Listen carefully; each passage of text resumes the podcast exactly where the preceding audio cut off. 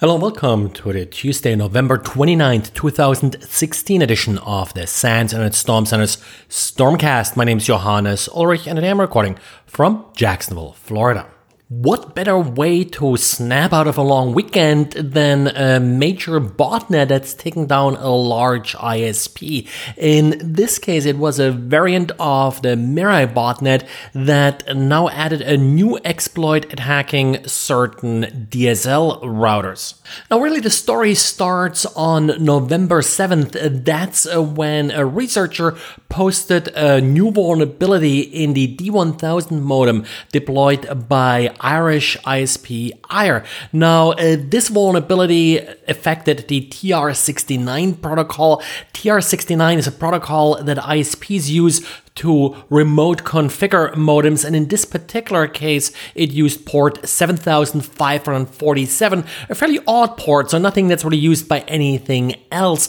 But actually, this protocol often also listens on port 5555. Now, this D1000 modem is a variant of a Zyxel modem, and that's really no surprise. Most ISPs really just rebrand a more or less off the shelf modem and all modems of this particular type, not just the ones that Eir deployed are vulnerable to this exploit, which is very easy to execute. All you have to do is insert a shell command in the setntp server directive in the request and your exploit will be executed. There is a Metasploit module available that was uh, published on November 7th with the original release of uh, this vulnerability. So this weekend, about 900,000 customers of German ISP Deutsche Telekom did report that their modem essentially kept crashing. It's not really clear yet uh, whether that was an intention of the exploit or really just a side effect, but uh, these modems, while they're not made by Zyxel also appear to be vulnerable to this exploit. What we have seen so far is that uh, Mirai did adopt this exploit and is now actively scanning for it. So all this very intense scanning that we have seen so far from Mirai now also includes scans for this vulnerability.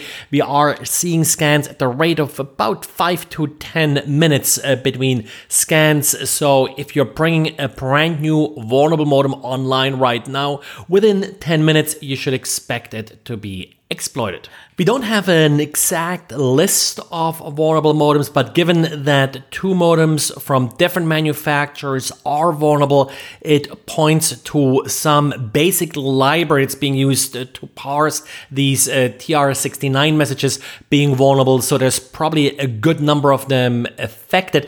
If you are being hit by this exploit, best you can do is reboot your modem. You probably need to do that anyway because your connection appears to be slow or down. And with that, you will reset the modem and delete the exploit.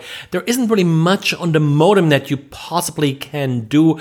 If possible, of course, you can block the remote admin port. That's again 7547 or 5,555, but it's not clear if ISPs typically allow you to do that because they need that port to remote administer your modem. So hopefully you will have an update available from your ISP. That's what Deutsche Telekom did with its users. Overall, it's not new for Mirai to actually go for modems like that. However, in the past, it just went for weak passwords. Another indication that this targets more than one specific specific brand of modem is that there are actually seven different variants of uh, this particular bot uh, that are compiled for different platforms. The one I've so far seen the most is the MIPS platform one. That's what these routers usually use. But there are also ARM and PowerPC and all the other versions that we typically have seen with Mirai. So we don't have all the answers right now, but certainly this is going to make Mirai even more powerful than it already was. And I mentioned it uh, before, but implementing OAuth correctly is difficult. And the latest bad example here is PayPal.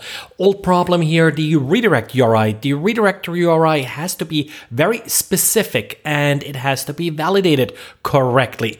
In PayPal's case, in addition to the normal redirect URL, they also allowed localhost as a redirect URL. However, they didn't actually validate that the entire hostname is localhost. Instead, you were able to use any hostname that starts with localhost. So one of those uh, simple regular expression issues, kind of. And uh, with that, uh, you only have to register localhost.yourevildomain.com and then you can intercept the OAuth token. So if you do implement OAuth, take a look at the blog post that describes the vulnerability. You'll find the link in the show note. Also, as usual, OAuthSecurity.com has a great cheat sheet that lists the major pitfalls in implementing OAuth correctly. Well, that's it for today. So thanks again for listening and talk to you again tomorrow. Bye.